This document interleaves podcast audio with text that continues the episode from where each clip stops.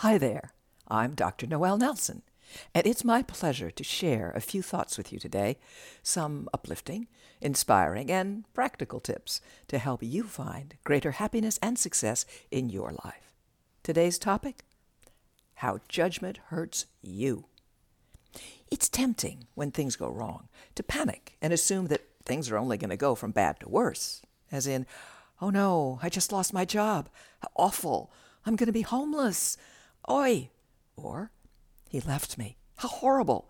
I'm going to be all alone and no one will ever love me again. Or, that's it. My business failed. I'm going to have to declare bankruptcy. I'm going to lose my home and everything else. Indeed, these situations are all painful. But where you get in trouble isn't with the pain of the original situation, it's with how you get stuck on that pain. You see, the problem isn't that you lost your job, or your significant other, or your business. The problem is that you define that loss as bad and then hammer yourself with the judgment. Seeing the event as bad, you now proceed to see all future events as bad, and yourself, usually, as bad too for letting the whole thing happen. Now you're in a bind. You can't move backward. Come on, what's done is done but you can't get yourself motivated enough to move forward because you've immobilized yourself by judging all future outcomes as bad. So you get depressed or angry and live in a blue funk until somehow the whole thing passes, you hope. Well, there is a better way. Take the judgment off. Of course, acknowledge the painfulness of the situation. Heck, it hurt. But don't judge it as bad Bad only stops all movement, all flow. It serves no useful purpose. Do you then judge the situation as good? No, that would be ridiculous. And the examples given, you're in pain over these losses. How could you describe them with any degree of honesty as good? Instead, take the judgment off, all judgment. See the event for what it was painful. Acknowledge and mourn your loss then, decide consciously how you would like to weave that event into the fabric of your life. For example, okay, I lost my job.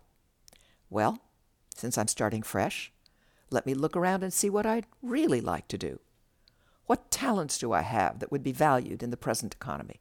What environment would I thrive in? What education or training would be helpful now? Or, for example, okay, I lost my significant other, my partner, and I'm sad over that. But I didn't lose love in the larger sense. I can still give and receive love with my friends, my family, my pets. This might be an opportunity to look at the place of love in my life overall. How do I define love anyway? And do I want a relationship at this time? And if I do, what kind, what ingredients do I want to put into it? What ingredients do I want to attract? Maybe also an opportunity for me to look at how I can be more loving towards myself and therefore toward others. Similarly, with the bankruptcy example, you'd say, No, I'm not happy I'm bankrupt, but all right, done is done. So, how can I make this event work for me? Create more happiness in my life from right here, right now. Life is an experience, not a contest. Take whatever events come along and work with them to keep growing in love, joy, and success. Judgment stops that growth. So don't give up on the growth. Give up your judgments.